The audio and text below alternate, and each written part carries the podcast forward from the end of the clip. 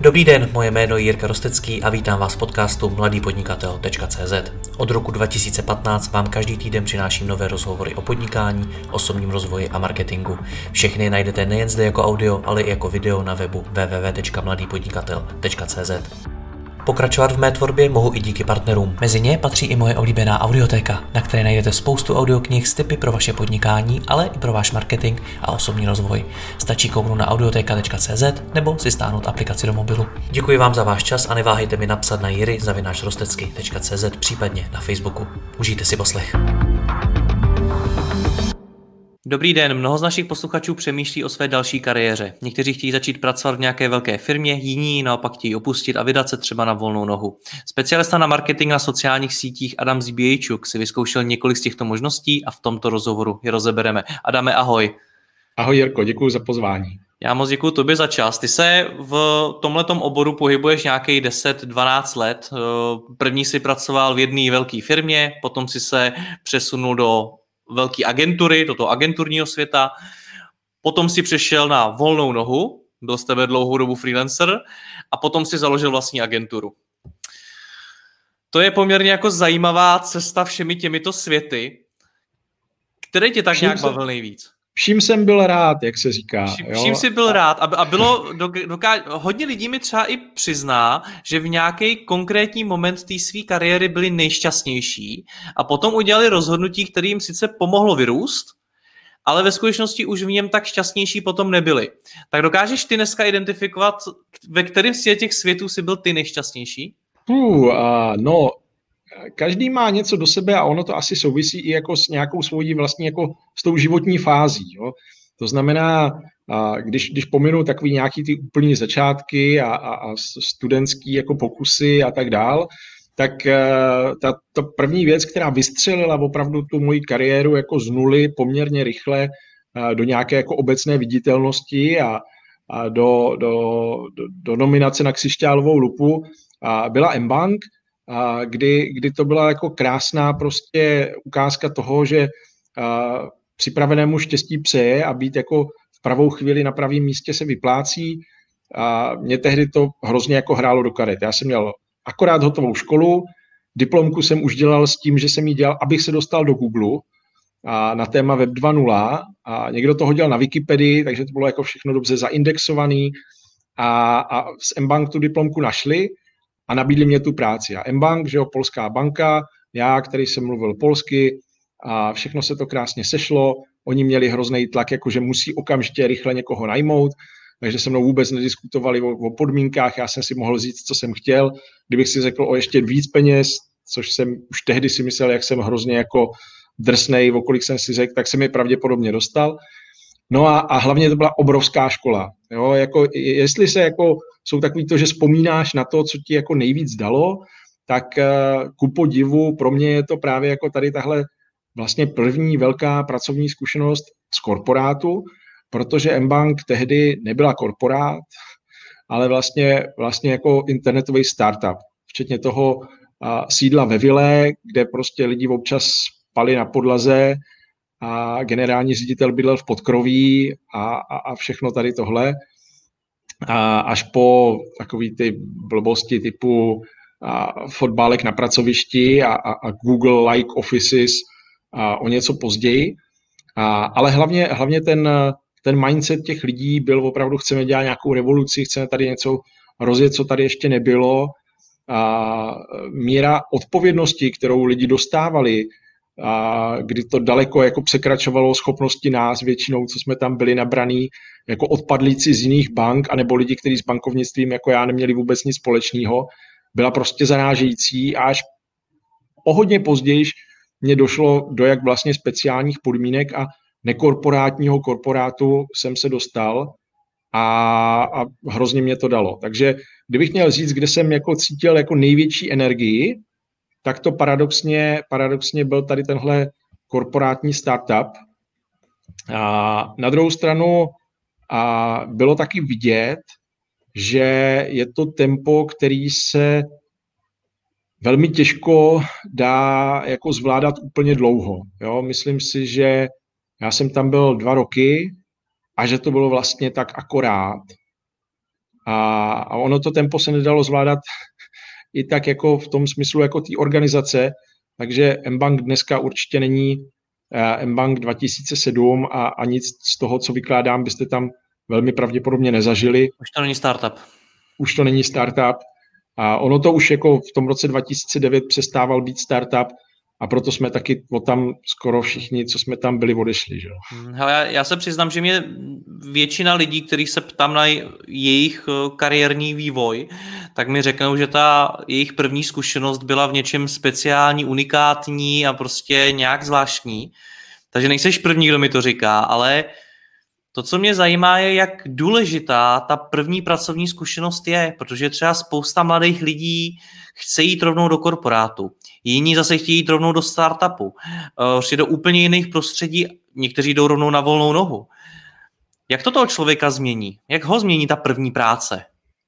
Ono, já si myslím, že popravdě řečeno eh, hrozně moc záleží na té jako nulté práci. Jo, myslím si, že uh, to, co formuje možná víc. Já vím, že spousta, spousta lidí a, typicky těm vysokým školám nedává vlastně nějakou velkou důležitost. Jo? Slyšíš to i od řady, řady podnikatelů, prostě šel jsem podnikat, protože mě to bavilo, chtěl jsem rozjet nějaký svůj nápad, ta škola by mě jenom brzdila a, a, a podobně.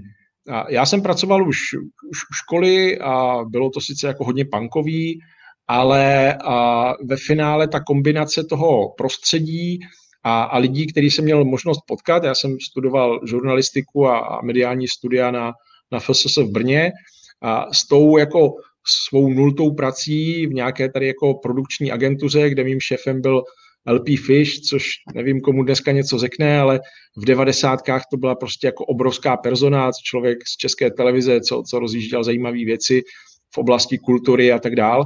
Tak pro mě tohle bylo jako, uh, já bych se do té M-Bank určitě nedostal, nebýt jako tady téhle jako předehry a vlastně to mě formovalo a to jako ta, ta snaha prostě uh, propojovat nějaký světy byla to, co mě potom jako hnalo dál, co mě z té M-Bank, co mě tam dostalo a co mě to dostalo zase z ní ven. A co vlastně potom se nějak protínalo celou tou drahou a nakonec, že jo, pokud chce člověk propojovat lidi, tak téma sociálních sítí se vlastně tak nějak nabízí. Novinář jsem nikdy být nechtěl, na to mě přišly ty deadliny příliš jako uh, nepříjemná věc. A, takže i když jsem občas něco psal, tak jsem vždycky psal do časopisu, kde člověka ten deadline dohání maximálně jednou měsíčně a ne každý den.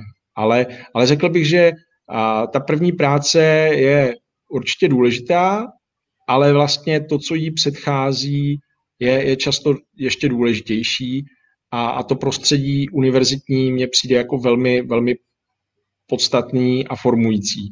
Jinak fungují lidi, kteří mají za sebou práva, jinak fungují lidi, kteří mají za sebou FSS, jinak fungují lidi, kteří mají za sebou prostě zase jiné školy, třeba technického směru. Myslím si, že to je potom na těch lidech jako hrozně vidět. A jak to školní prostředí využít tady naplno? Hele, myslím si, že jedna věc je, já jsem tehdy jako fakt tou diplom, s tou diplomkou jsem to vyhrál, ale to byla jako spíš zhoda náhod, ale vždycky i jako, když teďka učím jako host občas někde, tak říkám, helejte, když už na tou diplomkou musíte trávit takovýho času, jo, každý to prostě nenávidí, tak to nedělejte něco, co vás nebaví, dělejte něco, co vás nejvíc baví a právě na tom si to jako otestujte, co to je, co vás nejvíc baví, jestli je to jako vymýšlení nějakého podnikatelského plánu, nebo je to prostě fakt jako výzkumná práce, a, nebo je to jako jednání s lidma a, a zjišťování informací.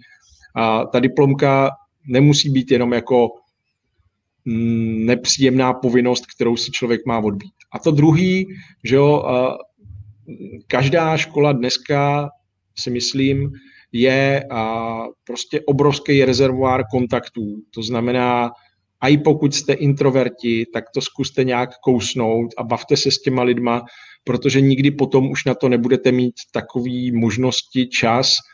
A já když se kouknu dneska na svoje spolužáky, tak to je prostě hrozně zajímavý, kde jako na všelijakých zajímavých místech jsou a co dělají a to je sociální kapitál. A sociální kapitál je to, co je podle mě největší hodnota toho vysokého školství, a pro kohokoliv speciálně, pokud má třeba tendenci se pouštět do podnikání, tak, tak tohle je určitě něco, s čím, s čím je dobrý, dobrý nejvíc pracovat.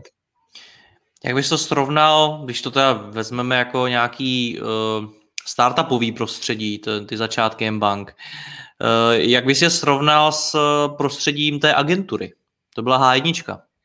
H1 byla taky skvělá, ve finále taky, že jo, jako dneska, když se podíváš, kde jsou lidi z H1 tehdejší a respektive Ataxa a H1, protože jsme tam byli při tom, při tom spojování, tak je to super zajímavá zkušenost, hmm. uh, ale každopádně pro mě to byl velký zlom v tom, že v Mbank jsem byl jako nechci říct osamělý voják v poli, jo, ale měl jsem tam na starosti hrozně moc věcí a celou tu online komunikaci, bylo to všechno na mě, měl jsem plnou zodpovědnost.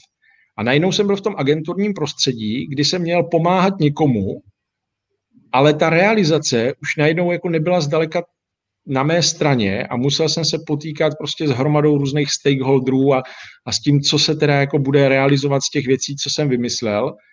A musím říct, že jakkoliv eh, v té H1 potkal jsem tam Josefa Šlerku třeba, který mě do Ataxa nabíral a pak jako tam se mnou v H1 jsme společně dělali na projektech, Pavla Doležela a další jako úžasný lidi, Matěje Nováka, a, tak ta samotná práce byla občas dost frustrující v tom, že ty vymýšlíš nejdřív obchodákům nabídky, pak accountům, jako co se tam teda bude dít a pak možná jako dojde na tu realizaci, ale po cestě se toho 75% škrtne. A když to téma byly sociální sítě a že jo, h byla primárně performance marketing agentura, čili ty sociální sítě byly spíš doplňkem než, než core businessem, tak tam nakonec toho, z toho skoro nikdy nic nezbyde. A já jsem vlastně byl jako dost otrávený, jak, jak málo dokážu ty věci ovlivnit a, a chyběl mě tam ten pocit a, té jako reálně odvedené práce, který v té M-Bank člověk viděl. Jo? Tam jsem mohl prostě ty věci ovlivňovat. Plus se samozřejmě a teprve odchodem z té M-Bank mě došlo, jak, jak nepravděpodobnou situaci jsem měl, že ty sociální sítě tam měly reálně možnost něco ovlivnit. Zatímco ve většině firm sociální sítě nemůžou ovlivnit vůbec nic nemají žádný vliv na biznis, pokud se nebavíme o e-commerce, že to jako něco prodává, tak to do dneška většina lidí bere jako nutný zlo. Máme facebookovou stránku, teď nám tam někdo něco nás kritizuje, píše, tak to musíme nějak odbavit, dáme jim tam nějakou soutěž, něco, ať máme lajky a tím to hasne. A, a to je strašná škoda. To prostě, ty sociální sítě mají samozřejmě jako zároveň větší potenciál, ale musíš je vzít vážně. A když je vážně nebereš, což je případ většiny firm, tak potom člověk v té agentuze trpí, protože s tím prostě nic nenadělá, nikdy by se rozkrájel. Mně přijde, že na ty agentury stále více lidí nadává. A stále víc lidí z nich odchází. Tak jsou fakt tak špatný, nebo je to jenom nějaký dojem?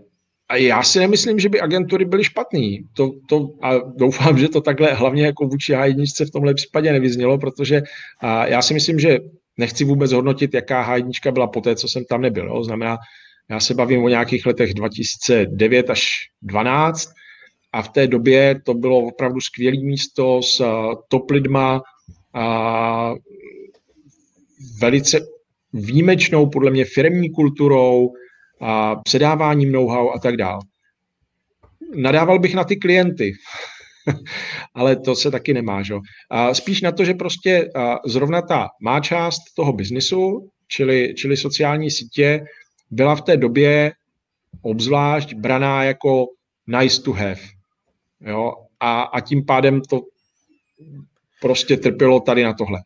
Co je problém agentur, si myslím, a co v té h se podle mě zrovna v té době jako nedělo, je, je ten uh, taková ta neblahá věc, že máš velký turnover lidí a, a pak se ti stane, že máš nějaký seniorní lidi, kteří jsou nějaký obchodáci, ty jako klient se potkáš s nějakým obchodákem, ten ti něco prodá, předá ti accountovi, který o tobě předtím neslyšel, account to nějak jako zpracuje, pak to někomu hodí, aby to jako reálně udělal a propadává to takhle tou agenturou až po nějakého jako juniorního člověka, který je tam v zácviku a na kterýho ta práce spadne, ten to nějak jako odšolichá a tak to dopadne.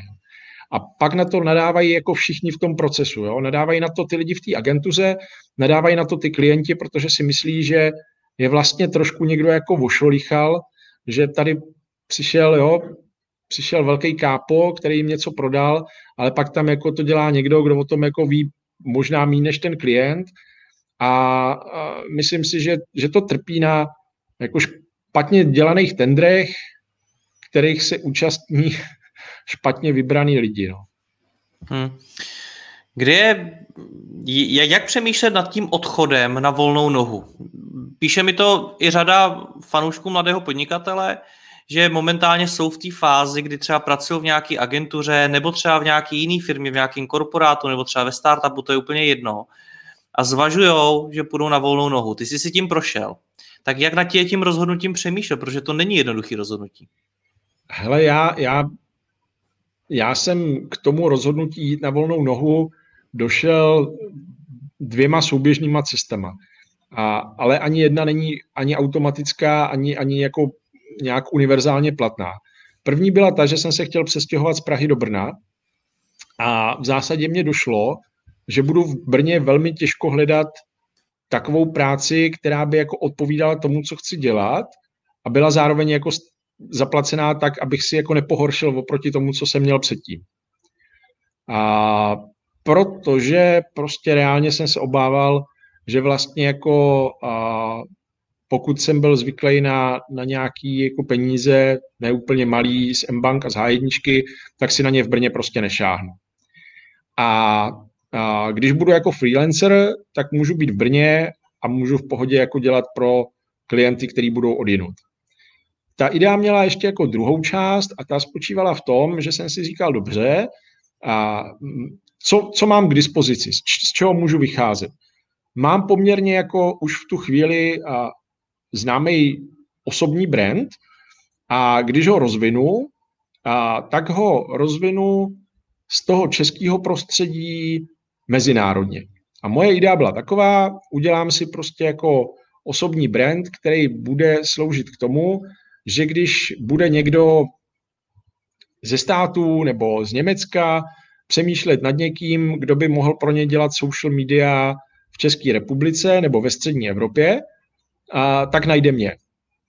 A já buď pro něj budu dělat, anebo mu někoho doporučím. Takže jsem si s pomocí Adama Hrubýho udělal po dlouhým přemýšlení, brainstormování a vymýšlení jsme udělali brand, který se jmenoval Babel Guide. A Babel jako Babylon, že prostě ty sociální sítě a střední Evropa jsou takový Babylon jedno i druhý a že já jsem ten průvodce. A idea byla anglicky psaný web o sociálních sítích ve střední Evropě, který bude přinášet nějakým způsobem a, vlastně mě ty lídy tohodle charakteru. Bohužel, jako většina mých plánů to úplně nevyšlo, protože dřív, než jsem to stačil rozjet, tak se ozvali z BMW, který si mě našli i bez toho, čistě jako díky LinkedInu, a nabídli mě, abych se staral o BMW Česká republika. A potom přišly nějaké další zakázky a já jsem vlastně jako k tomu Babel Guideu se nikdy naplno nedostal. A když dneska dělám Babel Talky, jako social media setkání pro, pro nadšence jako okolo sociálních sítí, tak se to jmenuje Babel Talk kvůli zpětné kompatibilitě, jo? že vlastně jako byl Babel Guide, jako ten můj osobní web a, a tenhle brand, on je, ale už je to prostě zadu, zadu let úplně mrtvý. Pak byl Babel Camp, jako jednodenní konference, která měla tady tohle jako nějakým způsobem dávat dohromady. Ty už taky nedělám po čtyřech mm-hmm. ročnících a zůstal Babel Talk. A z tebe se teda stal freelancer v tu chvíli? A ze mě se stal freelancer. Ze mě se stal freelancer, ale vlastně ta idea byla taková, že, že bych měl být, eh, že, že jsem měl co nabídnout, a právě v té, jako, jednak té zkušenosti a, a jednak jako v tom nějakým mezinárodním tomu, Tomu rozumím, to už jsi říkal. Uh, je, jak teda ten člověk, pokud se teď rozhoduje nad tím, jestli má jít na volnou nohu nebo ne, nad tím má přemýšlet, co ho vůbec čeká, co ten přechod znamená? Myslím si, myslím si, že by právě si měl vydefinovat jako nějaký jako unikátní, nějaký unikátní know-how, který má. A nemusíš být jako nějak extra známý, ale to může spočívat v něčem jiným. Může to být v nějaké specializaci. Hmm. Jo? Vím třeba o jediným člověkovi v mém okolí, který ho neustále doporučuju na téma sociální média a zdravotnictví. Tak velký obor a vlastně jako doteďka o nikom dalším nevím. A stejně tak se podle mě může každý jako si najít nějakou svoji niku. Myslím si, že jakkoliv můj plán s obsahovým webem nedopadl úplně tak, jak, jak jsem to původně plánoval, víceméně to, že jsem uspěl dřív, než jsem ho měl, tak eh, tohle je určitě jako cesta, která je doporučení hodná. Eh, jistě spousta posluchačů zná Davida Lerince, který eh, dělá facebookové reklamy a myslím si, že zásadní, on, on by to mohl potvrdit nebo vyvrátit samozřejmě spíš, ale myslím si, že poměrně zásadní roli v tom sehrálo to, že v době, kdy ostatní jejichž výhoda byla, pracovali v té H1 nebo v nějaké tady z těch jako firm, co spolu mluvíme a dělají se ty škatulata jako mezi agenturama, tak on byl v Ostravě, nikdo ho neznal, a na konferencích nevystupoval, ale měl blog a psal tam o facebookových reklamách zajímavě k věci, nebyly to stokrát přežvíkaný jako copy-pasty ze zahraničních zdrojů a zároveň těm svým klientům říkal, já za váma do Prahy jezdit nebudu, uděláme to po Skypeu. No a když naučí člověk klienty, že to budou řešit po Skypeu, tak už je jedno, jestli je v Ostravě nebo na Bali. A, a to si myslím, že, že mu jako vyšlo hrozně pěkně a je to takový ten příklad toho, kde ten obsah jako reálně dělá ten biznis. Samozřejmě by to nešlo, pokud by nebyl dobrý. To znamená, první rada pro ty lidi, jste, myslíte si, že jste opravdu dobří? Jestli jo, mějte něco jako speciálního, co někdo jiný nemá, buďte aktivní v onlineu, abyste byli vidět a potom uh, se smyste s tím, že je to jako samozřejmě spousta práce takové té, která vás asi jako nebude úplně tak bavit, jako vystavování faktur a, a řešení veškeré jako administrativy a, a taky to, jestli, jestli člověk je a má nějakou sebekázeň, aby prostě pracoval, že jo. To si myslím, že si spousta lidí neúplně uvědomuje. To je další věc, která mě zajímá, jaký to je být na volné noze. A mně to přišlo docela dobrý. a je to samozřejmě nějaký riziko, a, ale to nakonec, že jo, život bez rizika není ani v korporátu, ani ve startupu, ani nikde jinde. A je to, a, jsi si zodpovědný sám sobě, to je velký plus. Myslím si, že většina freelancerů nepracuje, jako upřímně, jo, myslím si, že většina těch freelancerů nepracuje nějak, jako že by pracovali 10 hodin denně. A na to skoro nikdo jako to nastavení a morálku vnitřní nemá. Na druhou stranu většina lidí nepracuje 10 hodin ani když je kdekoliv jinde. A všechny kafička a podobně, tak se to jenom prostě jako nějak přesune do nějakých jiných aktivit a reálně vyfakturovatelných hodin jako málo kdo udělá jako tolik, co je pracovní doba oficiální. Že? A, takže tím pádem je potřeba ty, co reálně jako máš za sebou, prodávat dostatečně draze. Myslím si, že problém spousty freelancerů, co jsem já třeba viděl i, i ve svém okolí, bylo, že, že se snažili podrážet to cenou, kterou si dali jako moc nízkou. A, a to je samozřejmě jako i v řadě jiných druhů podnikání Určitě. A velmi špatná strategie. Hmm. Nedělejte to. Ty jsi tam použil zajímavou větu, že si tě ten obsahový web se sice nerozjel, ale ty si začal být úspěšný jako i bez něj, ještě předtím, než se vůbec rozjel. Tak eh, jak se teda člověk stane úspěšným na volné noze? Co, co to za Jak příčinu? to definovat?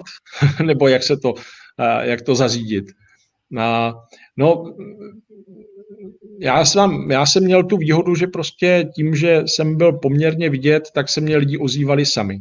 A což by se asi jako by to nefungovalo, nebýt toho, že, že řekněme, že jsem já si nemyslím, že jsem nějaký úplně extrémně extrovertní člověk, jo, vůbec. Já když jsem na nějaké akci, kde nikoho neznám, tak z toho většinou nemám jako dvakrát dobrý pocit a, a nejsem takový ten člověk, co by velmi snadno navazoval kontakty s cizíma lidma. Ale jako vždycky, vždycky jsem se snažil jako najít si toho svého styčného člověka a toho potom využít k tomu, aby mě, aby mě vhodně představil dalším lidem. A tak to byla jedna věc. A druhá věc je, že a to, to jednou říkal Robert Vlach a já, mně to přišlo jako veliká poklona od něj, a že jsem člověk, který se snaží na ostatních lidech vidět vždycky něco pozitivního. A já přímě si myslím, že ve, v té své, jako řekněme, branži online marketingu znám lidi, kteří jsou super, ale jdou nějakou cestou jako kontroverze nebo, nebo a vyhraňování se proti konkurentům nebo nějakých a, bojů a, a to nikdy nebyla jako úplně moje cesta. A, takže vlastně i tohle nejspíš nějakým způsobem a, přispělo k té skládačce, že jsem prostě jako člověk, který rád vychází s ostatníma lidma a je za dobře a, a, a snaží se třeba nějakým způsobem pomáhat nebo propojovat nebo doporučovat, aniž bych nutně jako se, se ptal hnedka, jako a co z toho budu mít.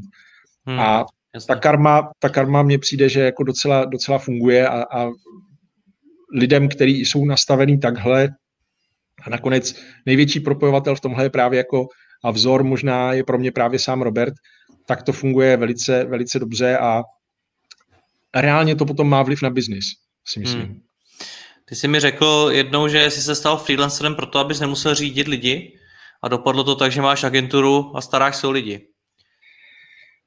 Jo, a, a tohle je už jako, to už se dostáváme do té fáze, jestli jako je nějaká ta část, které trochu jako lituju, tak, eh, tak možná trochu jo, jo.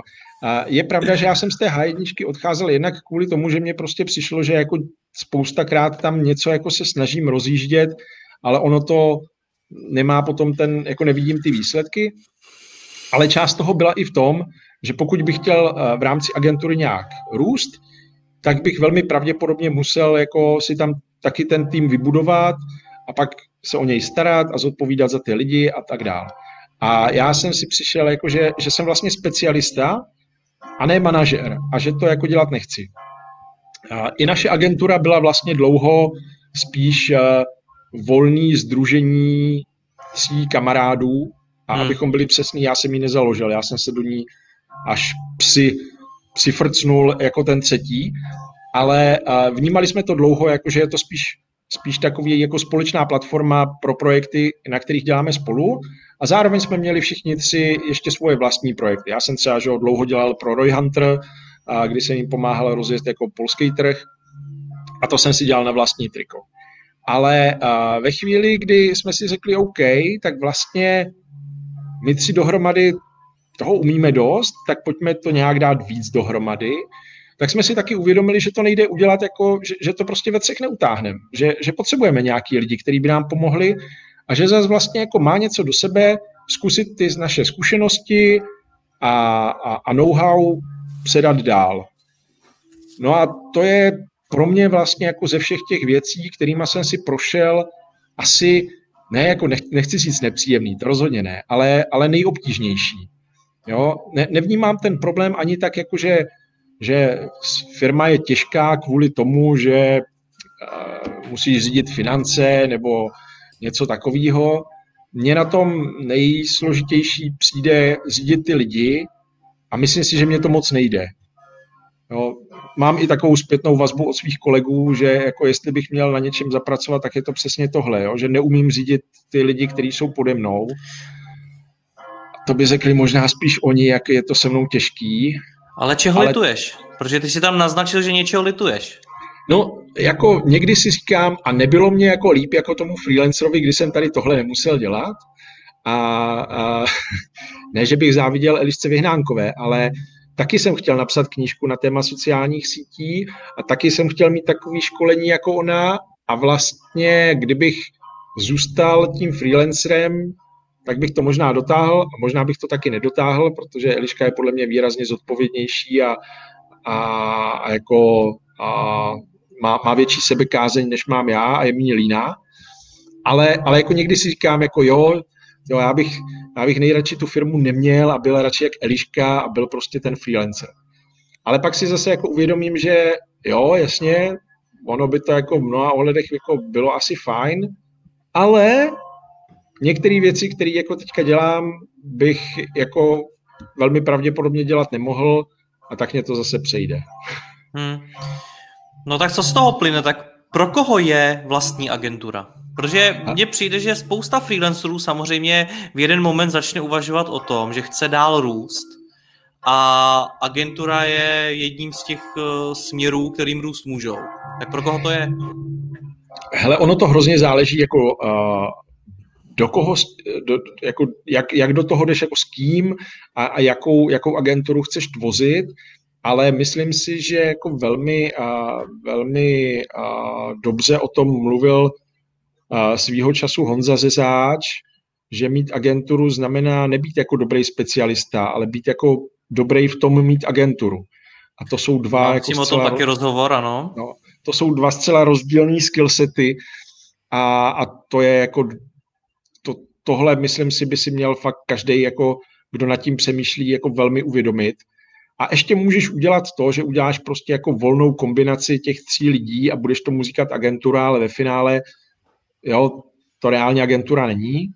A když potom chceš jít a pak teprve jako přecházíš ten pomyslný Rubikon ve chvíli, kdy tam jako zapojíš víc lidí a musíš nějakým způsobem se o ně starat, musíš, a, musíš se s tím naučit pracovat, musíš se naučit delegovat a, a to si myslím, že je jako pro spoustu freelancerů ten, to, to jako nejtěžší místo a, a pokud se bojí, že se, že se jim tohle nepovede, tak bych jako velmi a, velmi zvažoval, jestli jako do toho jít nebo ne.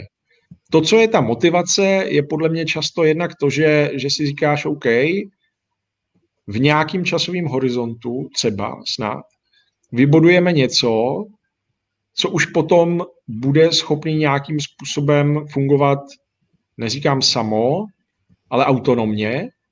A já se potom budu moct třeba stáhnout zase jako do role toho specialisty, ale už na to nebudu sám, ale budu jako tím inspirátorem. Mně se teďka velmi líbil uh, rozhovor, co měl Dan Tržel s Martinem Hausenblasem, který říkal, že musí odej, musel odejít z firmy, protože jim to tam kazí, protože jim přináší furt jako nový jako nápady, ale ta, to už není jako ten správný prostor, jo? že už by tam neměl v té exekutivní roli pobývat. A tak my, my samozřejmě tak daleko rozhodně nejsme. Influencer.cz je malinká firma s pár lidma, ale to, co se nám, myslím, daří, je to, že, že máme právě jako lidi, kteří s náma dělají dlouho a kde vidím, že se od toho startovního bodu posunuli o nějaký pěkný kus cesty a zároveň nám přitom hned jako neutekli, aspoň někteří. Hmm. A je ta agentura tím jedin, tou jedinou cestou, jak může freelancer růst? Ne, ne, myslím si, že, myslím si, že různé varianty jako, jako a, ad hoc spojení freelancerský, to znamená, že máš, že furt budeš fungovat dál jako jednotlivec, ale budeš součástí nějaké jako volnější nebo užší sítě lidí, kteří spolu spolupracují na větších projektech, je jako velmi, velmi jako zajímavá a, a možná varianta. A pak samozřejmě, pokud chceš růst jako freelancer, freelancer, tak, tak ta možnost je, je jít buď právě nějakou specializací, anebo, anebo naopak jako tou fakt jako vysokou senioritou. To znamená stát se, stát se ne exekutivcem, ale, ale drahým konzultantem. A to si myslím, že je, že je jako taky určitě zajímavá cesta, a kterou, kterou se dá jako freelancer vydat. A v nějakým alternativním světě bych ji určitě rád zkusil. A, a nebo prostě přijít potom, jako kdyby, často si myslím, že, že jako freelancer můžeš jako narazit na tu, jako na nějaký kouzlo a, a pak, pak vzniká nějaký startup nebo nějaký projekt, který, protože jsi odkryl nějakou niku nebo nějakou velmi zajímavou příležitost, a po které půjdeš a pak se do toho pustíš a pak z toho vznikne ne agentura, ale firma nad tím nápadem. Myslím si, že pro spoustu jako lidí okolo mě tohle jako často bývá jako jedna z takových jako mm, ideálních variant. Hmm. Někomu se to povede, víc lidem se to pravděpodobně nepovede, to, to, to je statistika, ale, a, ale kdybych jako si měl vsadit na to, co má a, nejlepší nejlepší poměr cena výkon, přestože velký riziko, tak to bude tohle. Jo, myslím si, že, že, že třeba a, jestli já někdy budu jako a, rentier, tak ne kvůli tomu, že tu agenturu budem dál prostě ťuťat 20 let, ale, ale spíš to, že prostě v nějaký moment přijdem na něco, co bude teď a tady ten správný moment něco udělat, udělat nějakou tu velkou ránu a, a ta potom a, a tu exitovat třeba. Jo? Ale, ale budování malé agentury, to je hrozně běh na dlouhou, nebo jakože nejdřív malé a potom třeba větší, to je jako běh na dlouhou tráť a myslím si, že ta šance, že, že bych jako si mohl říct a teďka jako nepracuju, protože už to tady všechno jako jede samo, mě by to asi ani nebavilo. Hmm. Dobře, dokážeš na závěr vypíchnout nějaký body pro každý z těch světů, který je nějakým způsobem který o nich vypovídají nejvíc, jaký je svět startupů, jaký je svět freelancerů, malé agentury, velké firmy? Ty jo, no já mám takový dojem, že jsem totiž byl v různých jako vlastně jako neúplně typických příkladech těch firm, jo, takže myslím si, že co, co je zajímavý nebo takový typický pro ty agentury, je to, že a, že když chceš, když chceš být v té agentuře, tak bys měl jako se smířit s tím, že jsi takový ten motýlek, co prostě a, pobíhá od jednoho kvítečku k druhému a, a velmi málo kdy se dostaneš k tomu, že prostě fakt máš jako velmi dlouhodobý projekty, na kterých ta tvá práce je jako hodně vidět. Když jsi naopak v té firmě a dostaneš jako dobrý kus té zodpovědnosti, tak je to super pro toho člověka, který chce říct, jako a tohle je můj job, tohle jsem tady udělal, tohle prostě jde za mnou a, a to bylo pro mě jako v té firmě to co, mě, to, co mě hrozně jako přišlo důležitý a dobrý. Samozřejmě v zadě firm se ti to nestane, ale, ale myslím si, že jako tohle pro mě bylo jako hrozně podstatný. Jako freelancer a tam si prostě velice cením toho, a, že nakonec mnohem spíš než v té agentuře z logiky věci si jako freelancer a vybíráš ty klienty, a jdeš si svojí cestou a, a můžeš, nebo tak to bylo pro mě, a můžeš prostě využít toho, a že, že to jdeš prostě jako na sebe, že to je tvůj osobní brand a v dobrým i zlým. To znamená, pokud jako někdo nemá rád tebe jako člověka a tvůj prostě přístup k věci a tvůj způsob řešení problémů, tak to pravděpodobně nebude fungovat.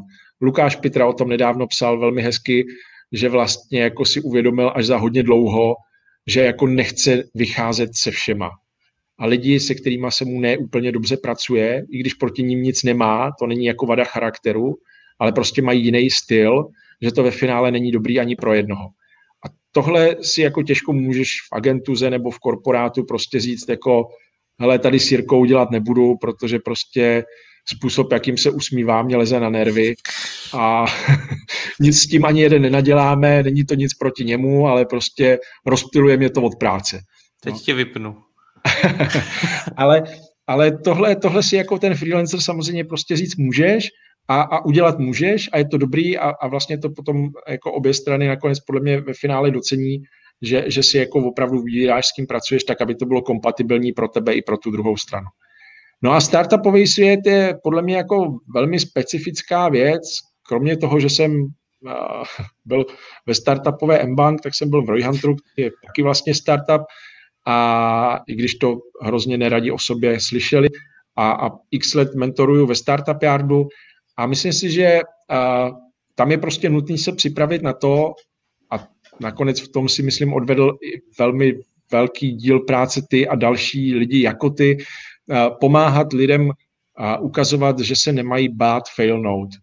Jo, že prostě je to normální, že z logiky věci většina startupů neuspěje, to by jinak nešlo, ale nějaký uspěje strašně moc. Jo. Já si pamatuju, že jsem dělal mentora ve StarCube, když tam byl Skypicker. A měl jsem tam jako mentoring na téma sociálních sítí a Skypicker, jako já si říkal, no, jako ale úplně jsem si říkal, to je úplně pitomost, to nemají vůbec šanci, z toho nikdy nic nebude. Jo.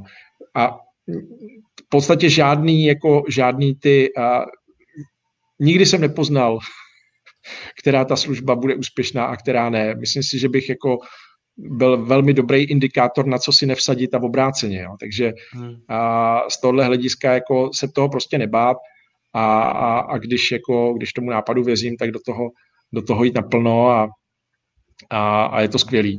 Já bych do toho už rozhodně jako do startupu jako klasického a něčího nechtěl jít, jestli nějaký, tak leda svůj vlastní, ale, ale nevím, no.